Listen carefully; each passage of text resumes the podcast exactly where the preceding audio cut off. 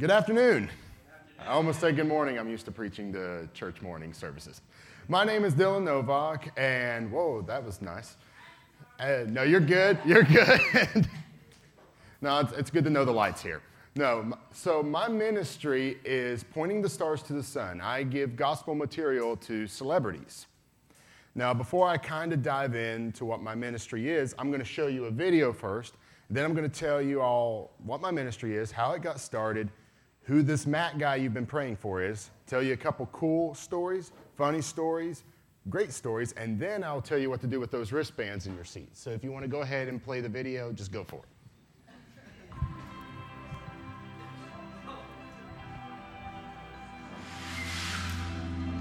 I don't know if Jesus is real. I don't know if he lived. I don't know what he means, but the paintings of Jesus are really my desire to convey Christ consciousness.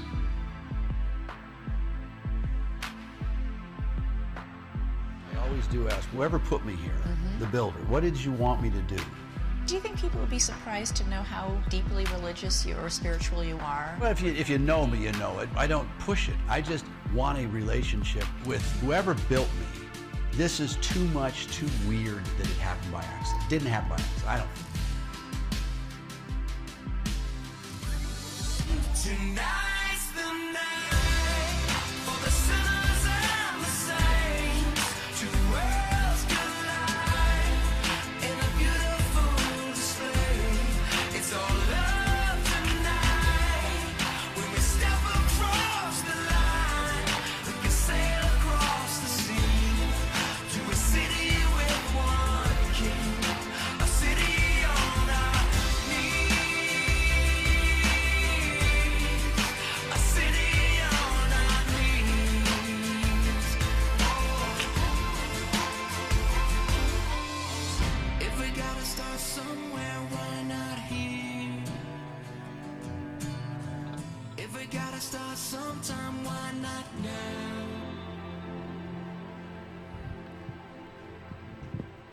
So that kind of gives you all a picture of what I do. This ministry started when I was 13 years old. Is there anybody in here who's 13? Got to get at it. I'm kidding.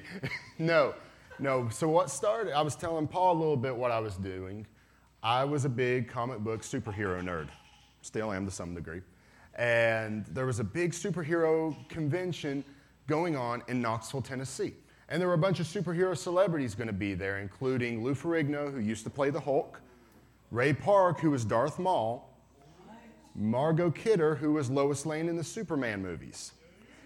Well, I started watching all the movies and TV shows to get excited, and then I ran out. And so then I started watching interviews of these people. And I came across this interview with Margot Kidder and Oprah Winfrey. And Oprah was talking about this new movie Margot had just done called The Tribulation. And she said, Well, what did that movie mean to you? Because it's, talk- it's about the rapture. And Margot said, It means absolutely nothing to me. I am an atheist. It was a paycheck. Well, that absolutely broke my heart. Because that's when reality hit me that Margot Kidder was just like me and just like you. She's a soul that was going to heaven or hell. And at that moment, she was a soul destined for hell. So that night, I prayed for God to please send somebody to tell Margot about Jesus before it was eternally too late. And God really, really, really convicted my heart and was like, What about you? You have the truth? And I kind of had a Jonah argument in my mind. No, no, no, no, no, no, no, no. I don't want to do that. Well, then, I, after continuing to pray, God had given me complete peace that it should be me. So I got some tracts from my church. And I took him to the event. And everybody there that day was receptive, including Miss Kidder. So for the next seven years, 13 to 20, that's what I would do. If there was some comic book convention or some celebrity event going on that was somebody that I wanted to meet, there I would go.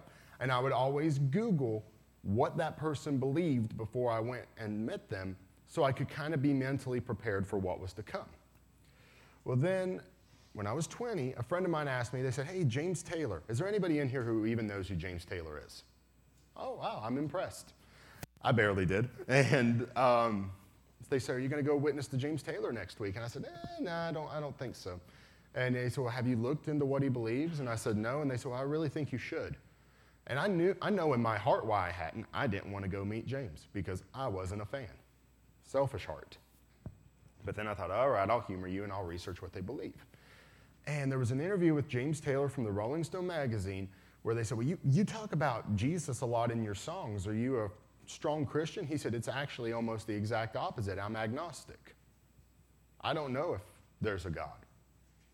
My parents were both atheists, and I was never taught anything. But if somebody were to sit down, if somebody were to take the time to show me, I would listen. Well, man, I, I, was, I was telling Paul this just a little bit ago. It was like a fire was ignited in me. I got to get to James. And I thought, I wish I had the time to say this, this, and this. Because sometimes with celebrities, you have 30 minutes. Sometimes you have five minutes. Sometimes you have five seconds. You never know. So I decided to write James a letter explaining the gospel based off what he believed and answer any questions he had said. And that day I had the opportunity to be able to talk to James for almost half an hour. And it ended with James giving me a hug and he said, You don't know how much this means to me. This is so special. I'm going to really look into this and listen to you. Thank you so much. So as I was driving home, I had a joy in my heart that I hadn't felt since I was saved, a joy that I wanted to stay there. And so that night, I went and I prayed and gave my entire life over to God, not just a little bit, everything the hobby, what I was going to do for the rest of my life, everything. It, I gave it over to God and said, Look, if you want me to continue doing what I did today, I'll do it for the rest of my life. If you want me to quit it, I'll quit it. I'll do whatever you want me to do. And since then, God has opened doors that I never thought could have been opened. Like that, that was video of Tom Cruise grabbing the gift bag from me in Knoxville, Tennessee. Who would have ever dreamed Tom Cruise would come to Knoxville? Well, God knew. And so, what I'm going to do is I'm going to kind of tell you guys a few of the stories of the ministry. Some, like I said, some are funny, some are sad, but there's also one at the very end that'll make you guys just in shock. Now, before we get into the slideshow, I'm going to tell you guys Paul was saying that you guys have been praying for Matt this week. This, right, I was shocked by the hands of James Taylor. I'm, I'm going to be even more shocked by this. Does anybody in here know who Loverboy is? Bravo. Okay, you guys have heard the song Working for the Weekend. That's Loverboy. Their drummer is Matt Frenette. Matt is who you've been praying for. I saw Matt in Knoxville, Tennessee this past Friday. And I handed him the gift bag, which there's an example of the gift back there. If you all want to go back there and look, and you can see a bunch of the stuff. There's the Bible, my friend Tony Nolan's book, the tracts, and then I don't have a, a letter back there. But I gave it to, to Matt, and he said, I, I really need some faith right now. Like, this blows my mind. Thank you so much. And he went into the hotel. Well, then later, I knew the lady who was driving the band that day. And she came and found me, and she said, I just sat in the car with Matt for almost 20 minutes, and he's sitting in there bawling his eyes out. He's holding one of the tracts, and he said, "Do you know what? Did you see that guy outside the hotel?" And she said, "I had to act like I didn't know who you were." And I was, you know, "Yeah, yeah."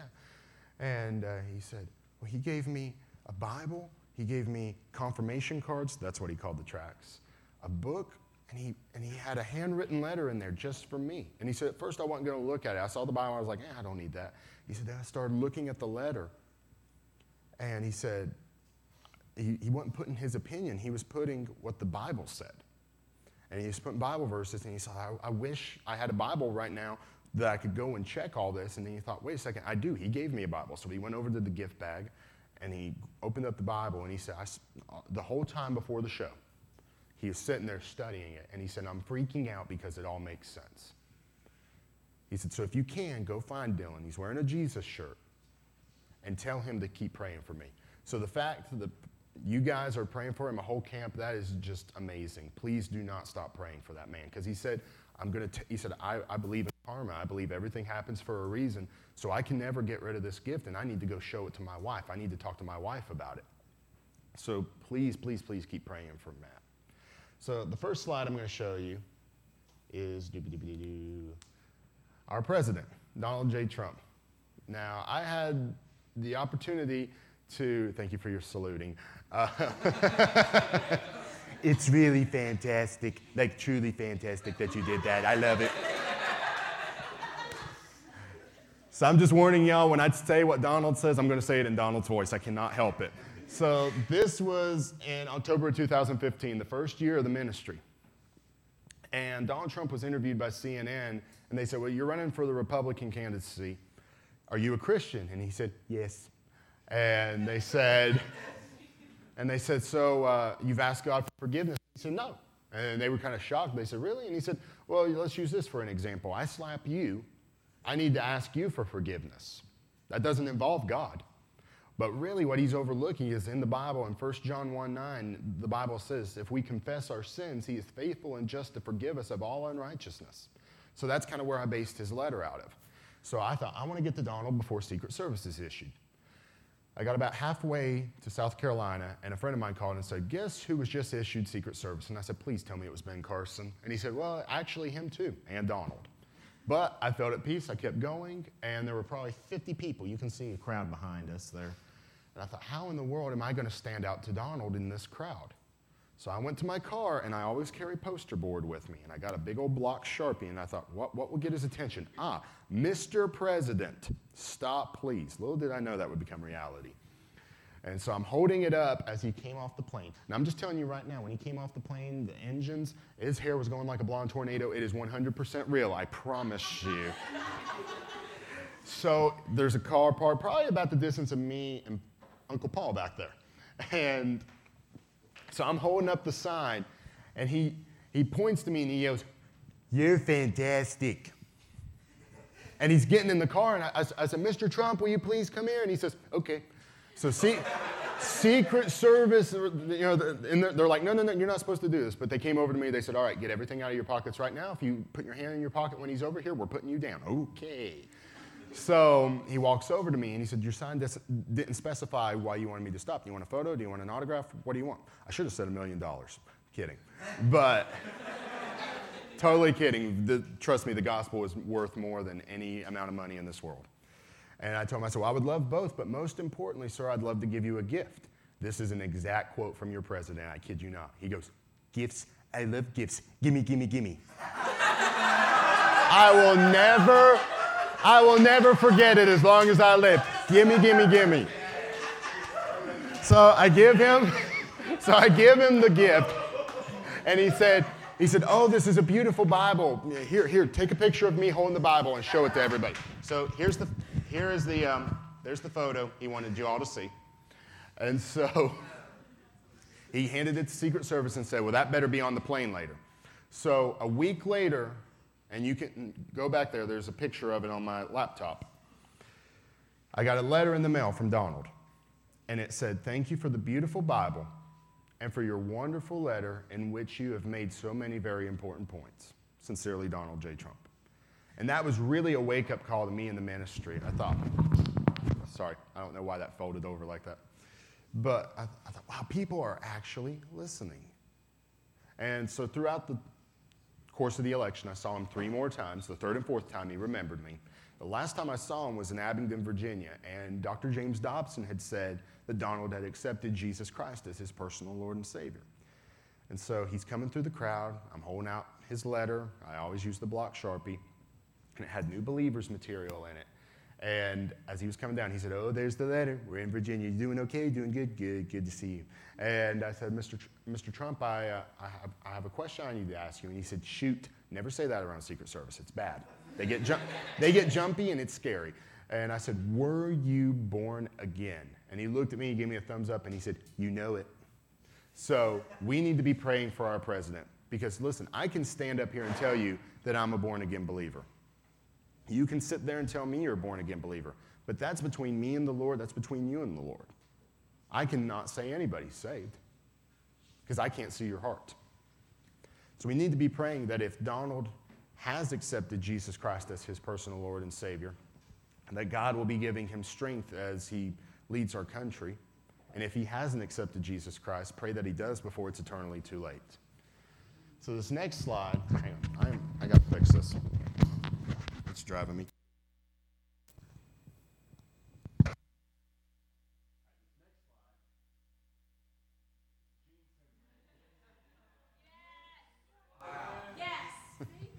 Now, this, this is an interesting story here. So I was able to get in touch with, uh, good grief. I am so sorry. So I was able to get in touch with Kiss Management, and I got to go backstage to see all of Kiss. But Gene is the story that really stands out. So Gene is a Jew, which means they believe in the Old Testament, but not the New, which means they don't believe Jesus Christ is the Messiah. And that's the defining question in everybody's life Who is Jesus to you? So I was able to talk with him, but he knew I was coming. And he said, Here's the problem. You don't know who you worship. And I said, No, I do. He said, No, no, you don't. They didn't teach you that in Sunday school. But Uncle Gene is going to, he's going to tell you. He said, We're going to play a game, and it's called You Got Me. I'm going to ask you a question, and you've got to give me an answer from the Old Testament. Then you get to ask me a question. And whoever says, You got me first, loses, which will be you. So we went back for almost half an hour. Finally, the question that got him, he said, All right, can you prove to me from the Old Testament that the New Testament is real? No, you can't. I said, Yes, you can. And I had, in his Bible, page marked and highlighted Jeremiah 31, verses 31 through 34, where God is talking to our forefathers and he says, I am going to make a new covenant. And then if you go over to Matthew, during the Last Supper, Jesus, as he broke the bread, he said, This is my body, the new living covenant, the new living testament. And Gene went back and forth looking, and he told me, he said, Well, you got me. And he said, All right, here's what we're going to do. I'm going to take your material, and I'm going to look at it while they put on my makeup. Then you can come back, get a photo with us in makeup. And if I find a flaw, which I will, I'm going to give it back to you and say, Try again. But if I don't find a flaw, I'm going to keep it because you have something that I obviously don't. So about three and a half hours later, here they came, and I'm telling you, it's t- he, he's terrifying in the makeup. He's like that tall. And, uh, but he didn't have the gift bag with him, and I said, so? And he gave me a fist bump. He said, good job. I said, so you're going to keep it? He said, well, that was the agreement, wasn't it? Get your photo and get out of here. So, so about nine months later, he was in Knoxville, Tennessee. You wouldn't believe who all comes through Knoxville. And his, there was a manager there, and I knew the manager, and she, uh, the guy, he said, he said, just ask him for a photo, just ask him for a photo. So you know, Gene was harassing some comic book dealers on the floor and uh, arguing over prices. And I said, Mr. Simmons, he didn't turn around. He said, yes, sir. And I said, can I get a quick photo with you? You do not sound like a female, so therefore no. And I thought, well, you haven't changed. And I said, well, you don't remember me, do you? And he turned around. He said, well, well, well, did you come to play again? And I said, yes, sir. And I offered him the gift bag, and he said, he said, no, no, no, it doesn't work that way. I want, if you want me to give you what you want, which is time and me listening, you got to give me what I want, and that's work. So I didn't get to talk to him until the next day at his actual signing. And uh, he said, Well, here's, he said, I'm going to tell you right now. I'm going to look at your material today on the plane. And here's how you know I'm telling you the truth. And he showed me, uh, there was a garbage can right there, a bunch of stuff people had given him. He said, When people hand me this, I say thank you. And as soon as they walk out the door, I throw it away because I don't want it. But I'm telling you thank you, I'm going to keep it because I'm not, I don't lie. I'm a lot of things, but I'm not a liar. And we had talked again for about another half hour. So please, please be praying for Mr. Simmons. Anytime you think of KISS, anytime you see something of them, please be praying for all their souls, but specifically Gene, as he continues to look through the material. Now, the next slide. No, do not, do not clap. Do not clap. Thank you. I like that. This is my fa- this is my favorite section right now. I'm going over here to my favorite section. Now, so Cardi B. This is the sad story. So, Cardi. All right. No, we're not having a d- debate. Shh. We're not debating it here. It's open and shut case. She's bad. For multiple reasons, not just the music. The the lyric content is the most despicable I've ever seen. So, Cardi B was, this is at the Charlotte airport. She came out of the terminal with her entourage and she was letting everybody know, I'm not signing anything, leave me alone. And I said, Miss, Miss Cardi, I, I just want to give you a gift. She said, Well, I don't need your gift. And I said, Well, you know, I, I you know, my little sister and I put it together because I told my little sister, I said, I'm going to have to pull out every stop I can, so you put some of the tracts in here. And she said, Oh, oh okay, thanks. And uh, she didn't look at what it was, took the photo, and as soon as she went down the escalator, right in the trash. Again, I don't know if she looked at it I don't know if she knew what it was. But it's one of the saddest stories I've ever seen because it was an actual visual of what so many of us do. We take God's gift that He has given us and we throw it away. There's so many people in this world, and there may be some of you all sitting in here today who have heard the gospel your entire life. You know who Jesus Christ is. You know that He died on the cross for you. But you take God's gift and you just throw it away. You get rid of it. It's the exact same thing that she did that day. But as but every time you think of her, instead of booing her, instead of rolling your eyes like I've been guilty of, we need to be praying for her. Now, this next slide, it's Wallace Shawn from Toy Story. Everybody loves him. So, Wallace Shawn's story is very similar to James Taylor's story. His parents were both atheists, except instead of him being agnostic, he's an atheist as well. And this is in Orlando, Florida. This is near where my beautiful girlfriend lives. I met her when I was preaching down there last year. So we went to this event, and we give him the material, and he laid everything out on the table, and he's looking at it. And he said, So this is why you all came to meet me? And I said, Yes, sir. And he said, How old are you? And at the time I said, I'm 23, and she's 22. And he said, Are you all on like a date? And I said, Yes, sir. And he said, Why in the world are you here to talk to me instead of somewhere nice for your date? I said, Because we love and we care about you.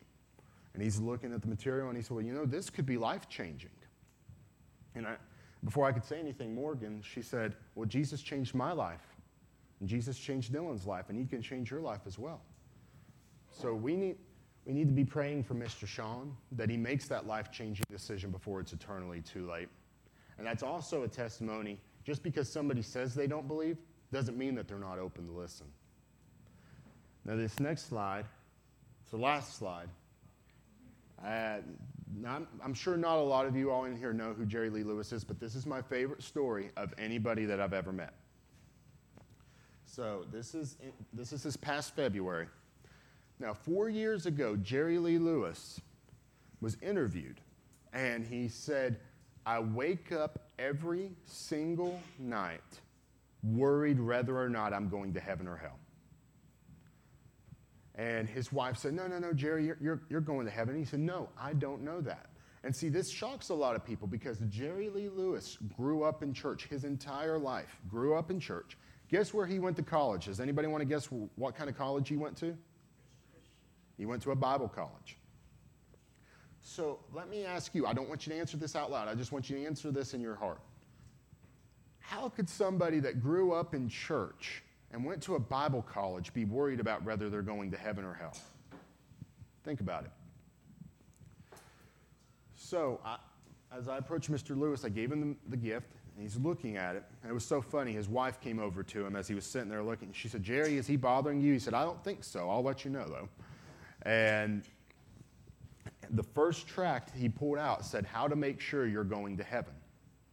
And he showed it to his wife. He said, Honey, this is exactly what I need. He knew exactly what I needed. She said, Jerry, Jerry, you're going to heaven. You're fine. He said, No, I don't know that.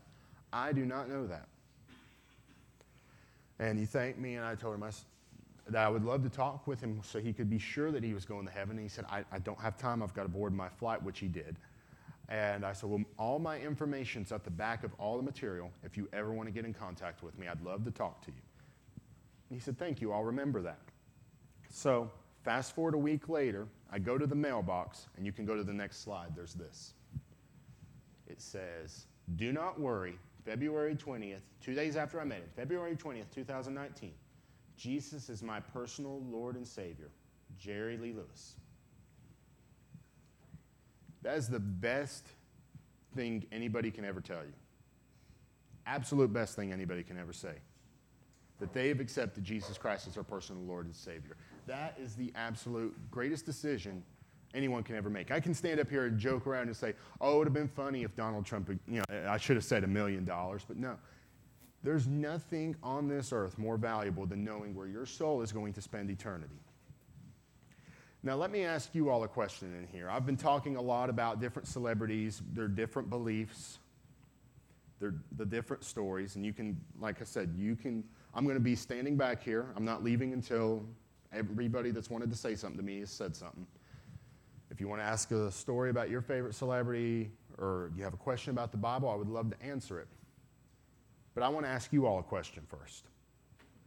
How many of you all sitting in here today know someone who is not saved, who doesn't know Jesus? Raise your hand. Raise your hand if you know someone who isn't saved. That is everybody in this room. Everybody in this room I know knows somebody who is not saved. All right, let me ask you another question. How many of you all, by show of hands, how many of you all believe that it is your job, it is your duty to tell others about Jesus? Again, it's pretty much every hand in this room. Now, did you know that this right here, though, is the greatest problem with Christianity? Evangelism. Sharing the gospel is the greatest problem in Christianity. Because there's 99% of born again believers who believe exactly what you believe. They believe, oh, yeah, it's, it's my job to tell others about Jesus. 99% of Christians believe that. Out of those 99%, how many do you think, how many do you think actively share the gospel with the lost? Just throw out some numbers at me. 30%. Keep them coming. 19%. 19%. So, do you know what that means? That means that over 80% of born again Christians do not share the gospel. And did you know that is the greatest commandment that Jesus gave his church? He told his disciples. Now, he didn't just tell those disciples standing there with him, he didn't just say, hey, you guys share the gospel, nobody else. He told his disciples, which is you. If you have accepted Jesus Christ as your personal Lord and Savior, you are his disciple. And he said, Go ye into all the world and preach the gospel to every creature. Now, I'm going to ask you all another question. Why do you think it is that the 80% of Christians who do not share the gospel, why do you think they don't share the gospel? How they look socially to other people. Hmm, how they look socially to other people, They're scared of how people will react. scared of how people will react, They don't know enough to they don't know enough teach. to teach people, peer pressure. Don't know how to start the conversation. I love all those answers. I love all those answers. One of those answers stood out to me. They don't know enough to. Well, see, Peter told us that we should always be prepared to give a reason for our hope. Now, if you are saved, if you are a born again Christian, guess what? You have a testimony. You, you don't have to go to seminary, you don't have to go to a Bible college to be able to tell people about Jesus. You just got to tell them what he's done for you in your life. Because that, like Wallace Shawn said, it's life changing. There's nothing more important than telling your friends about Jesus and what he did for you and what he can do for them. For instance, Paul and I were standing outside at the golf car as he drove me down here. We were talking about Bible buddies and different things. And imagine if I saw a truck coming down the road out of control, headed right towards Uncle Paul. But I didn't tell him because I didn't want to interrupt what I was saying. I didn't tell him because, well, he doesn't see the truck. He's going to think, what, what, is he, what is he doing? It's a little silly to think about, isn't it? Because if you saw your friend out there about to get hit by a truck, you would say something. There comes a point you just tackle that person, you push them out of the way. But in reality, that's what we are doing every single day. We're seeing hell down the road from where our friends are headed. We see their destination, but we don't do a thing about it because we don't want to be socially awkward, because we don't want to interrupt the relationship that you have with that person. You don't want to feel out of place. I was talking to a friend of mine uh, Saturday, and he was teasing me. He said, You need to go witness to such and such rock star. And it was a guy he really looked up to. And see, what I do at the beginning of every month is I pray over a list of people I can go for so God can show me who to go for. And I told him, I said, Well, if God opens that door, I would love to. And he said, Well, I, I'm, I got a meet and greet. I'm going to go meet that person. You should come and do it with me. I said, Or you could tell him about Jesus. And he said, No, no, no, no, no, no, no, no. That's, that's, uh, that's not my calling. That's not my job. He, and he said, he said, Not everyone's called to be an evangelist. I told him, I said, Yeah, we are. And he said, No, he said, he said we're not all called to, he, he- said, we're all called to different things. Not everybody on this earth is called to be a firefighter. I said, We may not all be called to be a firefighter, but we can all warn people about the fire that's down the road and not to go there. You may not be the one right there battling the flames, but you can be the one to say, Don't go over there. Listen, that's exactly what it is. The truck coming down the road, the burning building, that's the problem with Christianity. We see our friends heading to hell, and we are doing absolutely nothing about it. Absolutely nothing about it. And God has trusted you with the gospel. We are ambassadors for Christ. You, you have a platform that I'll never have. I have a platform that you'll never have. It's estimated you're going to meet 144,000 people in your lifetime. And how many of those people are you going to share Jesus with? Of the people in your life that you see every day, how many of them have you told Jesus about? When was the last time you told someone about Jesus? You don't have to answer that out loud. I just want you in your heart to think when was the last time you told someone about Jesus and how he can save their soul? Now, a lot of you all, when you came in here, the first thing you saw was the bracelets sitting in your seats. Some of you all have already put them on, and that's okay. But if you haven't put them on, raise them in the air. If you put them on, raise your hand in the air. All righty. How many of you all have a pen with you, like a Sharpie or a pen? If you don't, I'll, I'll start it passing out. All right, those of you, hold your wristbands in the air. Hold your wristbands in the air. Doesn't matter if it's on your arm.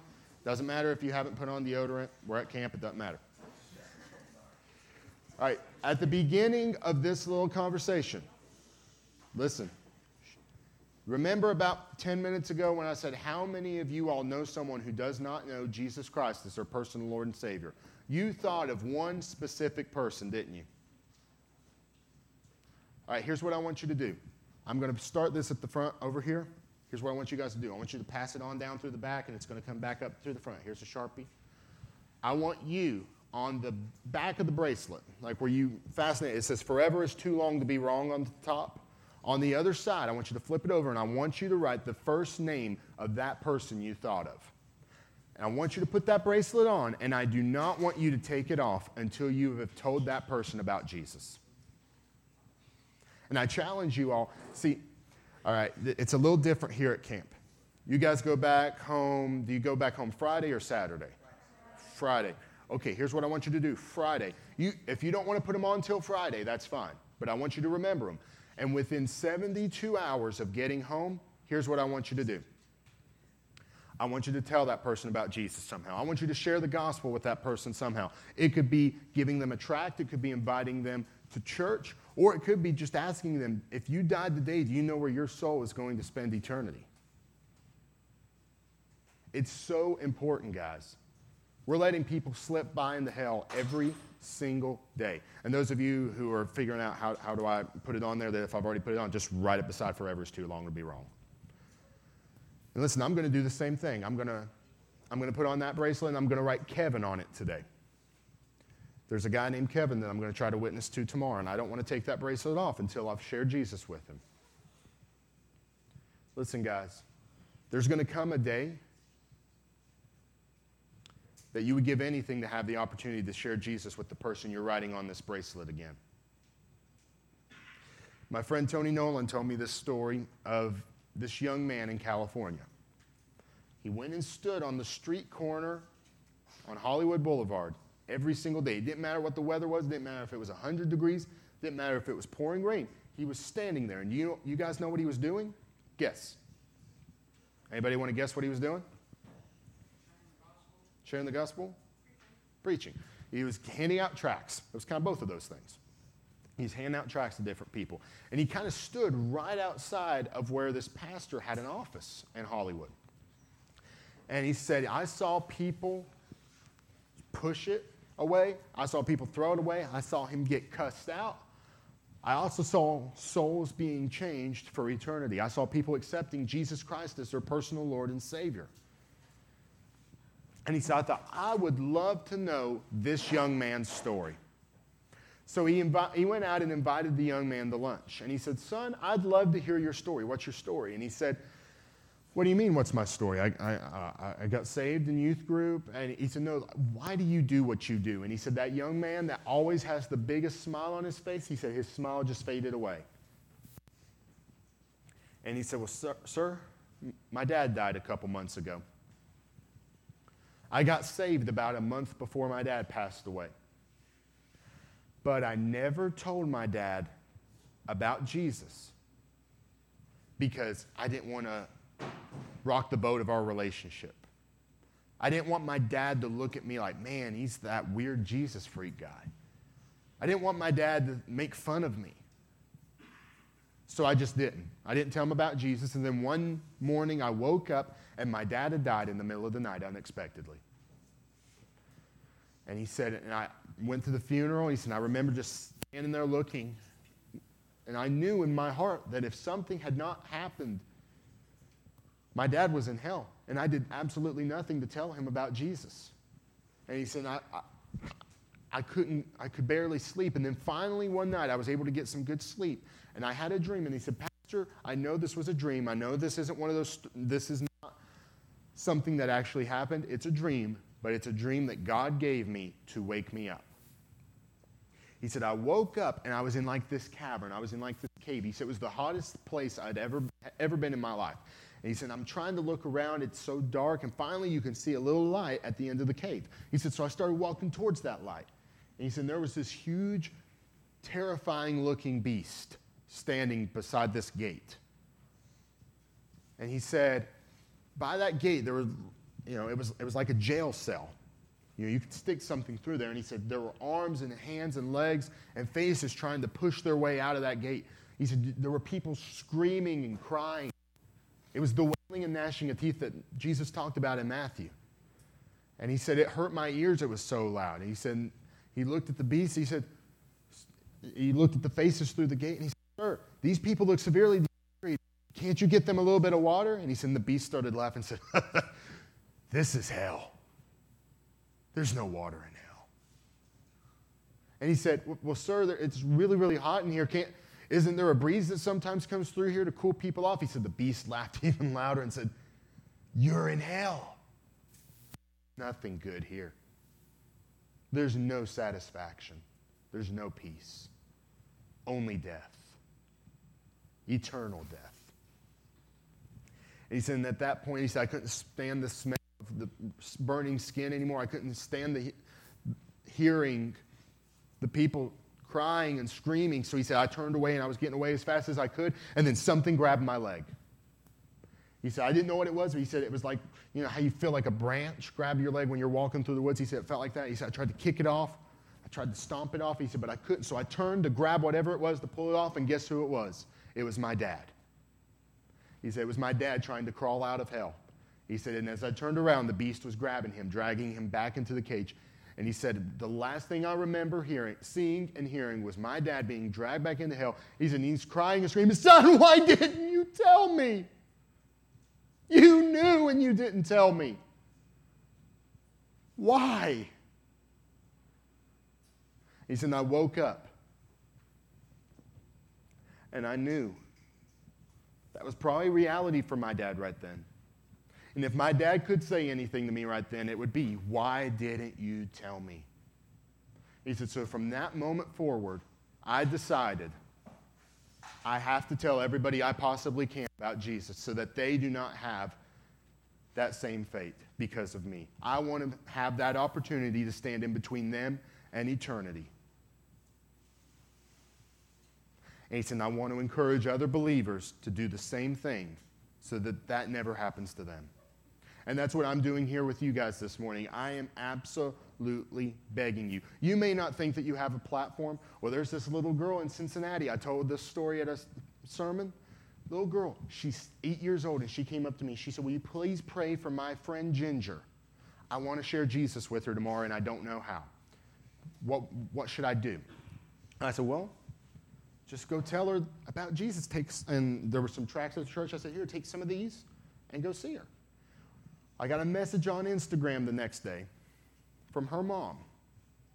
And she said, Ginger is this 80 some year old lady that lives down the road. And see, I was thinking it was probably this little girl on the playground that she played with, but it was this late, little old lady.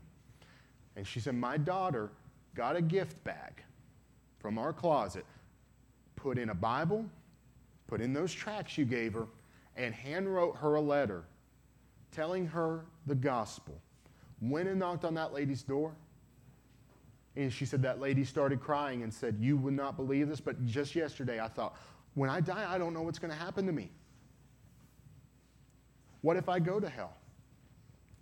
And she said, I prayed, God, if you are there, if you exist, send somebody to tell me how I can go to heaven. And then here came this little girl. That little girl may not have thought that she can make a difference, but she made an eternal difference for that lady's life. You may not think you can make a difference in your school, in your friend group, in your family, but trust me, God can use you. And let me just tell you right now one soul is worth it all. If one soul accepts Jesus Christ as their personal Lord and Savior, it's worth it all.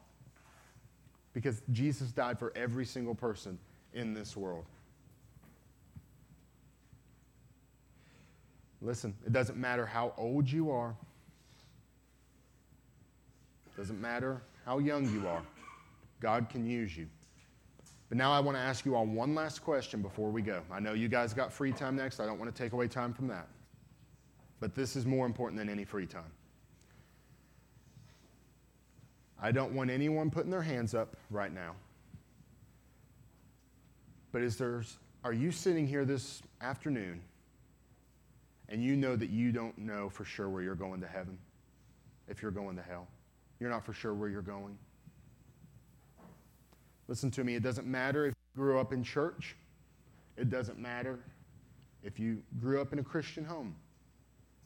You may be just like Jerry Lee Lewis. You've gone to church your whole life. You may even be planning to go to a Christian college. But you don't know that you've accepted Jesus Christ as your personal Lord and Savior. Listen to me.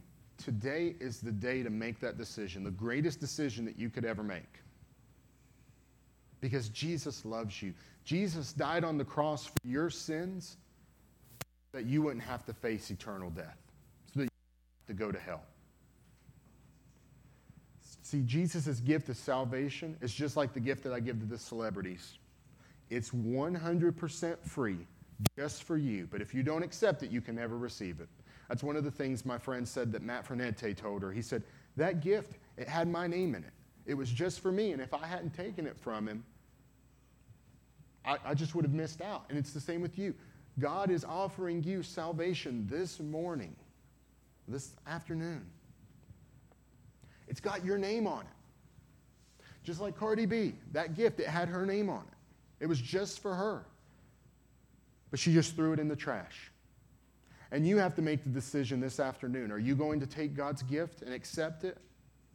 Or are you going to throw it in the trash? Listen, I want every head bowed, every eye closed.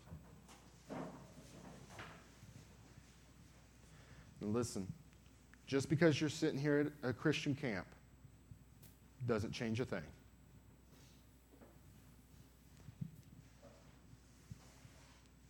Doesn't matter your background.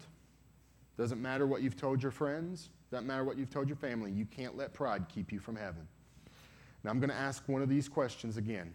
And there is absolutely no one looking around but me. And I'm not going to call you out. But if you are sitting here this afternoon and you're thinking, Dylan, I'm not for sure where I'm going to spend eternity. When you asked me to raise my hand if I knew someone who wasn't saved, I thought of myself. Dylan, if I die today, I don't think I'm going to heaven. Would you please raise your hand so I can pray for you? I'm not, I won't call you out. I see that hand. I see that hand. Is there anybody else? I see that hand too. I see that hand. Hands going up. Listen, you're not alone here this morning. There's other people here. I see that hand too. Okay, you can put your hands down.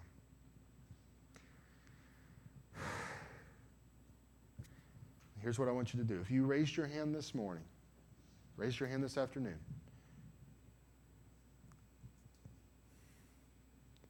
Here's what I would like you to do. I know I would love to talk to you and personally tell you how you can accept Jesus Christ as your personal Lord and Savior. I know Uncle Paul would love to do the same. And you can do one of two things this morning.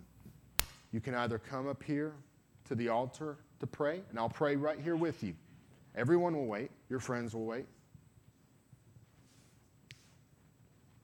Swim time will wait, recreation time will wait. Eternity's forever.